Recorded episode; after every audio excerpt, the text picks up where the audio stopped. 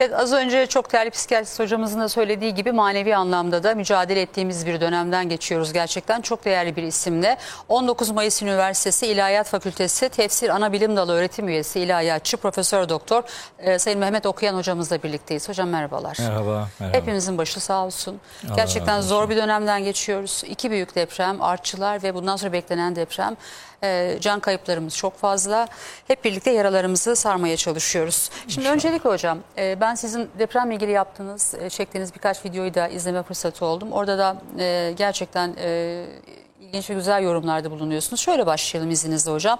Ee, Sayın Okuyan hocama bu arada sorularınız olacaktır mutlaka. Instagram sayfamıza sorularınızı gönderebilirsiniz. Sizin sorularınızı değerli hocama da elimden geldiğince sormaya çalışacağım. İzleyici sorusu da alacağız hocam. Şimdi bu depremi, e, bu büyük felaketi, asrın felaketi olarak nitelendiriyoruz. Nasıl okumamız lazım? Nasıl dersler çıkarmamız lazım Sayın Okuyan? Ben de ölen kardeşlerimize elbette rahmet diliyorum. Yaralı kardeşlerimize şifa diliyorum. Yakınlarına ve bütün milletimize başsağlığı diliyorum. Korkunç bir e, manzarayla yüz yüzeyiz. E, esasında tabi depremin kendisi ona engel olabileceğimiz bir e, doğa olayı değil. Evet. O nihayetinde Allah'ın toprağa yerleştirdiği, Allah'ın toprağa e, inşa ettiği, onun fıtratına koyduğu bir kaderidir, bir kanunudur. O yağmur nasıl yağarsa, rüzgar nasıl eserse deprem de o şekilde e, gerçekleşir, gerçekleşecektir. Ama e, onun meydana getireceği bir takım sıkıntılardan acaba nasıl korunabiliriz'i düşünmek, onun üzerinde kafa yormak daha doğru bir okuma biçimidir. Ee, meseleyi tabii büyük bir yıkım yaşandığı için pek çok binlerce insanımızı orada e, maalesef kaybettiğimiz için derin bir yürek yangını e, yaşıyoruz bütün toplumca. Hatta diğer insanlar da başka ülkelerin insanları da e, ben onu ifade ederken diyorum artık vicdanların sese geldiği, dile geldiği, vicdanların konuştuğu bir e, ortam yaşanıyor artık ülkemizde. E, vicdanlar Allah'ın insanoğlunun fıtratına yerleştirdiği hakikati başka rehbere ihtiyaç duymadan bulabileceği değere biz vicdan diyoruz. E, vicdanlar sese geldi, dile geldi ve artık ırklar, coğrafyalar, sınırlar hiçbiri bir anlam ifade etmeksizin adeta insanlık tek yürek, tek nefes olacak şekilde seferber oldu. E, onların kardeşliğini, insan kardeşliğini görmüş olmanın ve huzurunu yaşadığımızı beyan edelim. E, ama bunlar gene olacak. Yani depremin olmaması diye bir şey söz konusu değil. E, deprem bilimcilerin, jeologların ifade ettiği gibi bu yerin nefes alması olayıdır. Nihayetinde e, mağmanın ürettiği stres e, yükünün işte yer altındaki plakalar arasından yerin üzerine çıkması hareketidir. Bu bazen bizim bizim için dünyaya yaşayan insanlar için, nimetler için, gıdalar için, bitkiler için, hatta sıcak sular için, kaplıcalar için e, olmaz olunulmaz bir onsuz olmayı düşünemeyeceğimiz bir nimettir esasında. Evet. Ama yağmur çok yağarsa eğer önlem almazsanız sel olur. Fakat yağmur ne kadar yağarsa önüne baraj koyabilirseniz barajdan hem su imkanını, suyu kullanma imkanını hem elektrik üretme imkanını bulursunuz. Çok güzel. E, rüzgar çok ya esebilir ama siz rüzgardan enerji elde edebilecek sistem kurarsanız nihayet rüzgar bir azap değil bir rahmet olur. Çok sorular yağmaya başladı. İzninizle çok insicamınızı bölmek istemem ama hemen Evet. bir izleyici sorusuyla ama tamamlayayım ben sonra sorayım hocam size. Ee, Ben e, depremleri Allah'ın bir ayeti olarak görüyorum. Allah'ın yeryüzüne yerleştirdiği bir ayetidir. Mahlukatın her biri bir ayettir. Yağmurda, suda, rüzgarda, güneşte, ayda her biri bir ayettir. Bu da bir ayettir. Ayeti felakete dönüştürenler maalesef insanların e, yapmak durumunda olmasına rağmen yapmadıkları, ihmal ettikleri bir takım yanlışlıklardır. İşte depremde nasıl dua etmek lazım diye soranlara diyorum depremin duası e, fay hatlarına bina yapmamaktır. E, depremin duası binalardan demir, çimento malzeme kaçırmamaktır. Oradaki dua gerekeni yapmaktır. Biz Fatiha'yı okurken Dine, Didem Hanım önce İyyâke na'budu deriz. Sonra ve İyyâke nesta'in deriz. İyyâke na'budu demek. Ne ya demek? Rabbi biz sadece sana kulluk ederiz. Yani ya Rabbi sadece biz senin için fedakarlık yaparız. Biz senin rızanı ikinci plana itmeyiz. Biz onu önceleriz. Yapılması gereken neyse onu yaparız. Ve İyyâke nesta'in. Sonra sadece senden yardım isteriz. Önce fedakarlık yapmak lazım. Sonra yardım istemek lazım. Yapılması gerekeni sonuna kadar yapmış olmanıza rağmen başınıza bir felaket geliyorsa amenna ona yapacak bir şey yoktur. Ama hiçbir şey yapmadan, hiçbir önlem almadan yani İyyâke na'budu demeden ve İyyâke nesta'in demek doğru bir okuma biçimi değildir. Devamı nasıldı? İ- İhtina İhtina sıratal müstakim. O ne Evet. demek? O da ya Rabbi bizi dosdoğru yola ilet diye. Sıratallezine en'amte aleyhim nimet verdiklerinin yoluna bizi ilet. Ee, gayril mağdubi aleyhim veleddallin sapanların ve azgınların yoluna değil diye. Duayı, duayı Allah bize durduğumuz yerde de hidayet etmez. Bizim hidayeti istememiz lazım ki Allah bizim için hidayeti yaratmış olsun. Hatta bununla ilgili bir şey daha söyleyeyim bu fırsatı elde etmişken. Lütfen sonra izleyicilerim sorularını sorayım. Benim Tabii. soracağım soruları soruyorlar zaten. Hemen onların sorularını soracağım Ee, size. elbet dinlerim. Ee, Kur'an-ı Kerim'de Fatır suresi diye bir sure var. 35. sure. O surenin 10. ayetinde bu dua ve eylemle alakalı çok önemli bir bilgilendirme yer alır. Dua Orada- ve eylemle ilgili. Evet yani söylem ve eylem. Söylem ve eylem. Evet nedir? Ne yapmak lazım? Ne demek lazım? Sözünüz ne zaman anlam ifade eder? Diyor ki o ayette, e, müsaadenizle ben ayetin metnini de okumak istiyorum. Sevinirim. Diyor ki İleyhi yas'adul kelimut tayyibu. En temiz, en değerli, en kıymetli kelimeler Allah'a yükselirler. Fakat vel amelu salihu yerfa'uhu. O sözleri Allah'a yükseltecek olan salih amellerdir, iyi işlerdir, doğru işlerdir. Siz bir işi doğru yapacaksınız ki onun duası daha sonra Allah'a ulaşsın.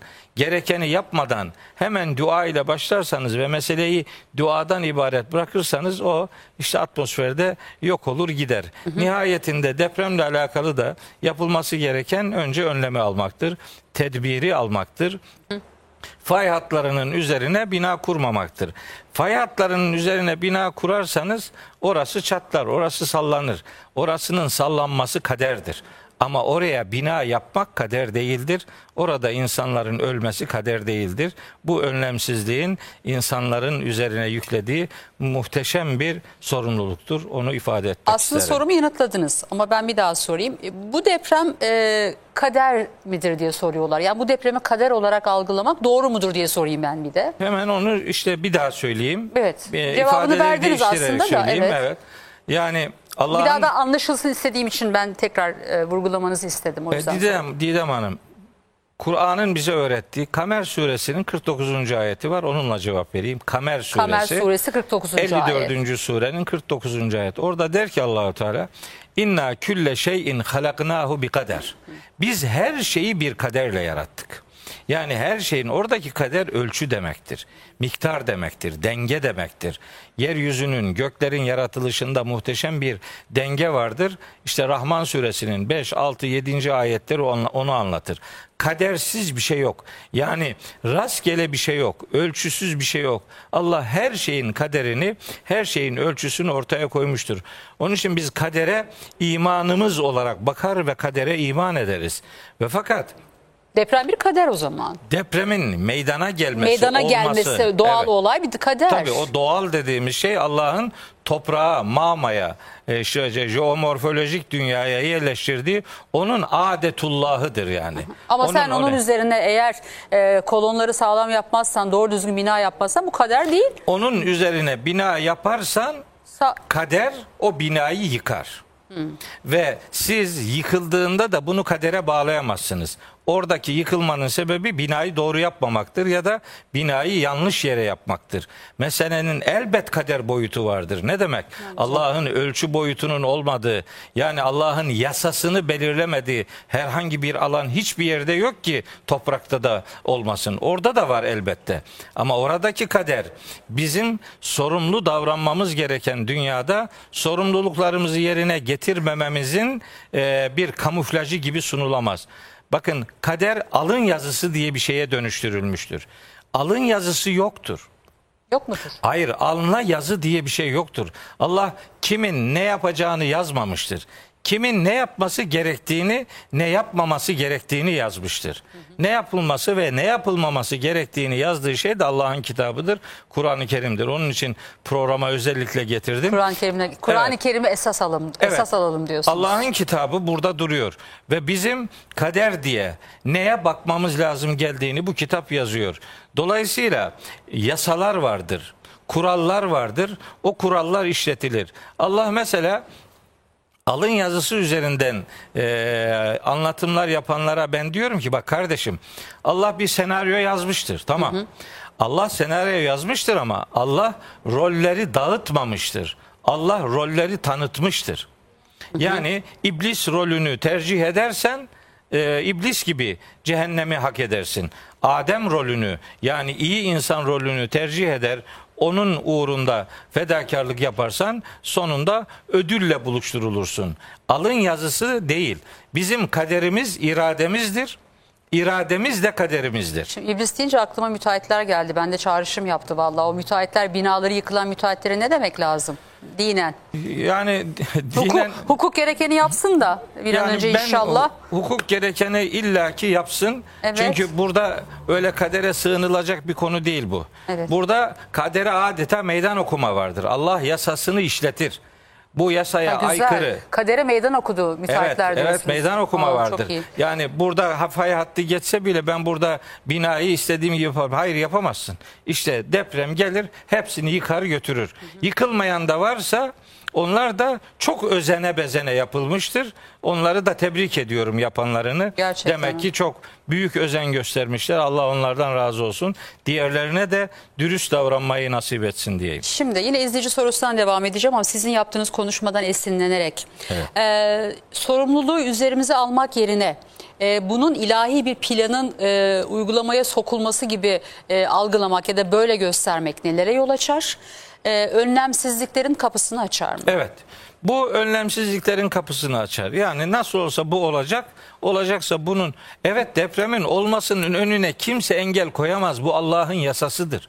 Bu illaki olacaktır ve bu aslında rahmettir. Bunu ille de insanlarla ilişkilendirmeyi doğru bulmuyorum. Çünkü insanların olmadığı, insanların yaşamadığı yerde de depremler oluyor.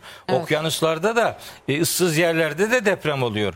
Bu Rabbimizin bu tabiata yerleştirdiği kanunudur. Biz buna her ne kadar tabiat kanunu, doğa kanunu diyorsak da bunları tabiat ve doğa kendisi üretmemiştir. Bunları oraya Allah yazmıştır. Allah yerleştirmiştir. Buraya sığınarak İnsan kendi sorumluluklarını görmezlikten gelemez ya da günahlarını olayın kendisine fatura edemez. Burada suçlular bellidir.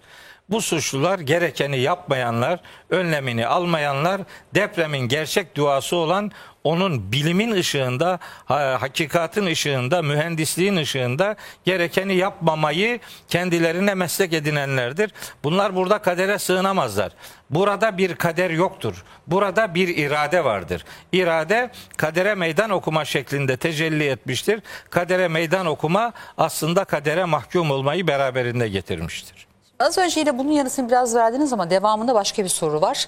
Depremlerin e, izleyici sorusu. e, sevgili izleyiciler hepsini sormaya çalışacağım. Elimden geldiğince sorularınızı gönderebilirsiniz. Depremlerin sebebi nedir diyor. Az önce bunu söylediniz. Evet. Ölenler şehit mi? Depremden kaçmayan... e, depremden kaçamayan e, biraz garip bir soru ama soru anlamadım ben ama siz anladınız mı? Toplu olarak e, gömmek de caiz midir diyor. Ya birkaç soru var şimdi Evet hepsine bak, haklısınız. cevap vermeye İlk soruyu çalışayım. verdiniz. E, ikincisi işte ölenler şehit midir? Şehit kavramı bizim Türkçe'de kültürümüzde kullandığımız haliyle Kur'an'da geçmez.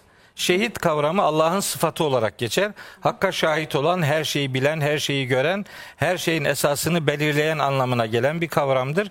Bizim kültürümüzde bazı rivayetlerden hareketle de Allah yolunda öldürülenler için kullanılan bir kavrama dönüşmüştür.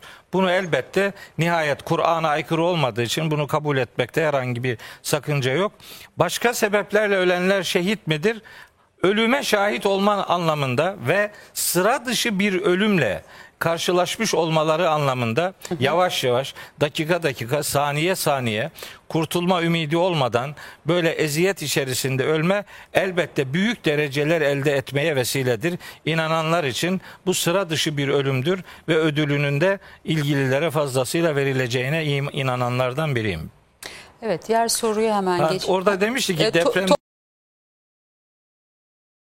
Hayır depremden kaçmamak e, depremden Ha, kaçmamak, kaçmamak diye bir o şey yok. sırada depremi beklemek. Evet yani, Ya, evet, doğru. böyle bu, bu aklını da doğru kullanmamaktır. Nihayetinde Bravo, başka tarafa doğru kaçarsanız Allah'ın kaderinden yine Allah'ın başka bir kaderine kaçmış olursunuz. E, Yani e, yıkılmakta olan bir yarın kenarına gelip de yarla beraber düşerseniz kendiniz kendinizi kendi ellerinizle tehlikeye atmış olursunuz. Bakara suresi 195. ayet tam bunun cevabıdır.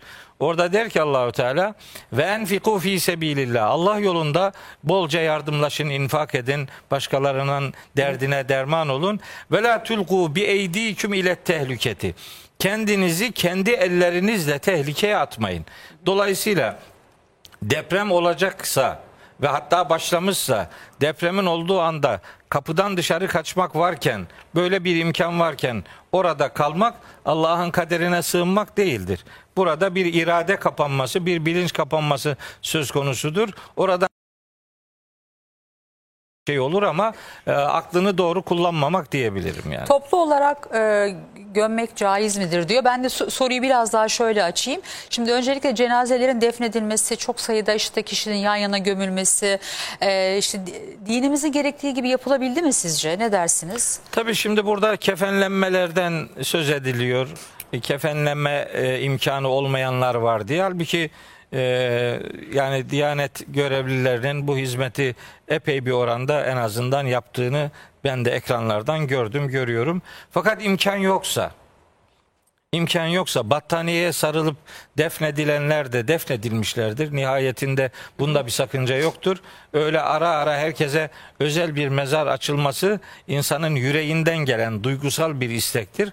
Ama bunun uygulanamayacağı ortamlarda e, bir toplu mezar eğer kaçınılmaz bir şeyse e, ona yapacak bir şey yoktur doğrusu. İnsanların öyle topluca bir yere konulması insanın yüreğini sızlatıyor ama yapacak bir şey kalmamışsa hiçbir çare artık işe yaramıyorsa bunun nihayetinde ölenlerle alakalı herhangi bir olumsuz sonucu söz konusu değildir. Evet, bir şey daha söylemeliyim Didem Hanım. Tabii hocam. Ee, çok rahatsız olduğum, e, bana yüzlerce insan bu konuda soru sorduğu için de cevap vermekten e, yani yorulduğum bir konu var. Depremin özellikle ölenler ve orada depreme maruz kalanlar için bir hak edilmiş ol, hak edilmişlik Aa. olduğunu söyleyenler var. Bazı söylemler dile getiriliyor. Ben duymadım Çok ama- felaket Ah, yok. yüreğimi yaralıyor bu. Dep, deprem dediğim gibi özür dilerim bence. Yani, siz de bir ilahiyatçı bunu olarak. hiç kimsenin böyle bir değerlendirme yapmaya hakkı yoktur. Böyle bir haddi de yoktur. Tabii ki. Yani insanlar zaten büyük bir elemle, zaten büyük bir felaketle yüz yüzeler. Bir de asla ve asla doğru değildir. Kur'an gelmeden önce helak edilen bir takım toplumlardan Kur'an söz eder ama onların neden helak edildiğinin bilgisini Allah Kur'an'da verir. Allah bilgisini verdiği konularda biz ona iman ederiz. Ama burada bugün, dün, yarın yaşanacak olan olaylarla ilgili neyin niçin olduğunu hiç kimse Allah'ın bilgisine ortak olarak bir değerlendirmede bulunamaz. Bu korkunç bir olaydır. Bu olayda ölen kardeşlerimize kim sebebiyet verdiyse onun hesabını mümkünse dünyada ama değilse ahirette mutlaka sorulacaktır. Ama bu yapılan şey onların hak et değildir. Allahü Teala'nın biz bilgisine göre konuşmayız. Biz Allahü Teala'nın bildirmesine göre konuşuruz. Onun bildirdiği şeylere iman ederiz. Bildirmediği şeyleri de bir başkasına benzeterek değerlendirmelerde bulunamayız. Ama bu dünyada olsun da bu gözler bir görsün inşallah onların cezalandırılmasını. Müteahhit ya şeylerden e, sorumlulardan bahsediyorum Evet. kimse eğer. Şimdi bir de hocam e, sağlık açısından e, hekimler de söylüyorlar. E, ceset torbasıyla gömülmesi gerektiğini söylüyorlar. E, yani kefen yerine ceset torbasıyla gömmek dinen uygun. Bunlar mazeret olunca Didem Hanım, mazeretler devreye girince kurallar devre dışı kalır. Öyle mi? Evet burada bir mazeret var. Sağlık açısından, hijyen açısından bulaşıcı bir e, hastalık tehlikesi söz konusu olunca bu tür tedbirler nihayetinde ölenle alakalı bir zarurat çizgisinde görülebilir.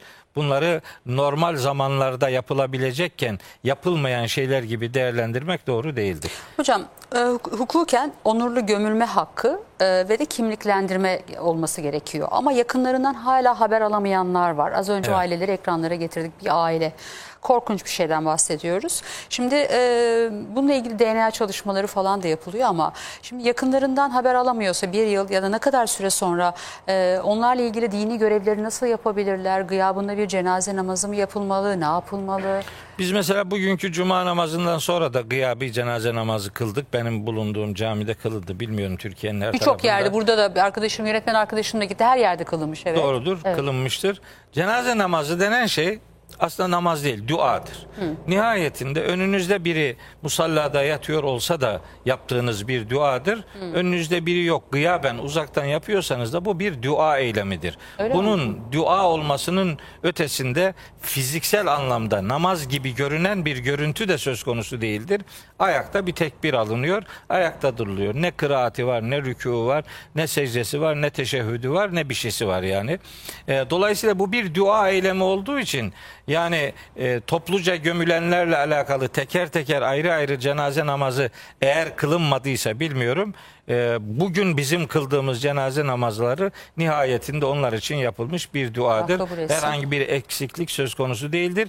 Birebir yakınları onlar için dua etmekte bunun cenaze namazı kılınmadı diye bir psikolojiye bürünmesin. Ama eğer şey e, cesedini bulamıyorlarsa hiçbir şekilde göre, nerede ne yapıldığını bilmiyorlarsa E, onun için yani cenaze namazı dediğimiz şey de Mutlaka toprağa dua verilmiştir, için, bilmiyordur toprağa zaten. girdiği için Evet. gıyaben kılınan cenaze namazı onun için yapılması gerekenin yapıldığını gösterir. Yüreklerinde herhangi bir burukluk yaşamasınlar. Peki e, şöyle bir soru var. Bu deprem kıyamet alameti olabilir mi? Hayır olamaz. Bir defa kıyametin alameti olmaz Didem Hanım. Size Kur'an-ı Kerim getirdim bunu hediye edeceğim size. Ay teşekkür Ee, ederim. belki bir daha buluşmamızda e, okumuş olursunuz. Belki daha önce de okumuşsunuzdur bilmiyorum. Okumadım ama inşallah Bu okuyacağım. kitabı evet inşallah e, yani çok okumanızı isterim. Çünkü bu kitabı bir anlayarak bir Müslüman bir kere okusa mesela ahalinin sorduğu soruların yarıdan çoğunun bir defa okumayla artık sorulmayacağına inanıyorum. Kur'an-ı Kerim siz zeki bir insansınız. Estağfurullah. Sol kıyamet dediğimiz Kur- bizim kıyamet dediğimiz şeye Kur'an-ı Kerim kıyamet demiyor. Onu hemen düzelteyim. Ne diyor hocam? Bizim dilimizde kıyametin kopması denen şey Kur'an'ın literatüründe son saatin gelmesi demektir. Kur'an'a göre kıyamet kıyamet günüyle ilişkilendirilir ve o yeniden diriltilişle alakalı sürecin adıdır. Kıyamet kelimesi tek başına geçmez. Hep kıyamet günü diye geçer. Oysa o son saat bizim kıyamet dediğimiz Kur'an'ın son saat dediği şeyin gerçekleşmesiyle alakalı Kur'an-ı Kerim'de ondan fazla ayette şöyle bir ifade kullanılır. Peygamberimize çok sormuşlar sahabiler. Bu o son saat ne zamandır diye. Yes'eluken nasu anis sa'a. Yes'eluneke anis saati eyyane mursaha. O son saatin ne zaman demir atacağından sana soruyorlar. Hani geminin demir atması demek artık durması, yolculuğun bitmesi anlamında bu sistemin de sona ermesiyle alakalı öyle bir teknik terim kullanılır. Sana bunu soruyorlar. De ki Kul innema ilmuha inde rabbi. Onun bilgisi sadece Rabbimin katındadır. La yücelliha li vaktiha illahu. Onun vaktini Allah'tan başka ortaya çıkartabilecek hiç kimse yoktur. Sonra vurucu cümle geliyor. La te'tiküm illa bagteten. O son saat size aniden gelecektir. Hatta peygamberimize Bunun bir belirtisi Ay, yani yok. alameti yok Bütün- yoktur. Kur'an-ı Kerim'de geçmiyor asla. Geçmiyor. Kur'an-ı Kerim'de şöyle de bir şey var. Tam tersine. Onu da bu vesileyle söyleyeyim. Söyleyelim lütfen. Kur'an'ın 47. suresi Muhammed suresidir. O surenin 18. ayetinde diyor ki Allahu Teala fehel yanzurune illa saate en te'tiyehum bagteten o son saatin kendilerine aniden gelmesinden başka ne bekliyorlar? Fakat ca'e eşratuha. Onun zaten bütün alametleri gelmiştir diyor. Alamet dediği şey gelen şey Kur'an'ın gelmesidir. Son vahyin gelmesidir. Hz. Muhammed'in peygamber olarak, son peygamber olarak görevlendirilmesidir. Bundan sonra yeni bir alamet yoktur. O alamet gibi sayılan şeyler her zaman olan şeylerdir. Bu ben zaman zaman dikkat ediyorum. Zilzal suresini okuyorlar. Ne var o surede hocam? O, o Zilzal suresi bir de bugünkü e, cuma namazında çok dikkat ettim. E, bir ayette de bir, bir rekatta da Hac suresinin birinci ayetini okudular. E, Hac suresi birinci ayet işte o son saati anlatır. Ya önna süttekû rabbeküm Ey insanlar Rabbinize karşı duyarlı olun. E, sorumlu davranın, sorumluluğunuzu bilin. İnne zelzelete saati şeyun azim. O son saatin sarsıntısı korkunç bir olaydır. O işte bu sistemin yıkılması anlamında bizim kıyamet dediğimiz şeydir o.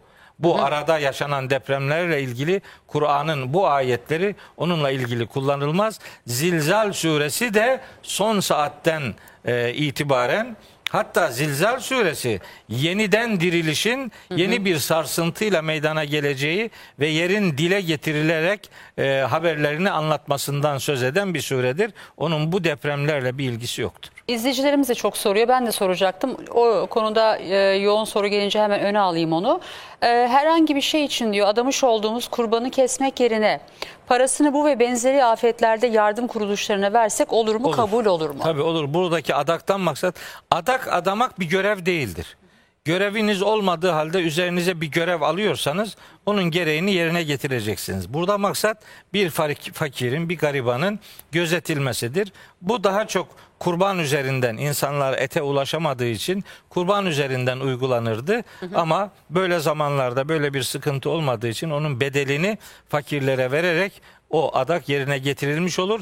Kurban kesmek Kurban Bayramı'nda gereklidir. Kurban Bayramı'nda kurban kesmeye karşı olanlar da var ama ben onu söylüyorum. Kurban Bayramı'nda kurban yoksa geriye bayram kalmaz yani.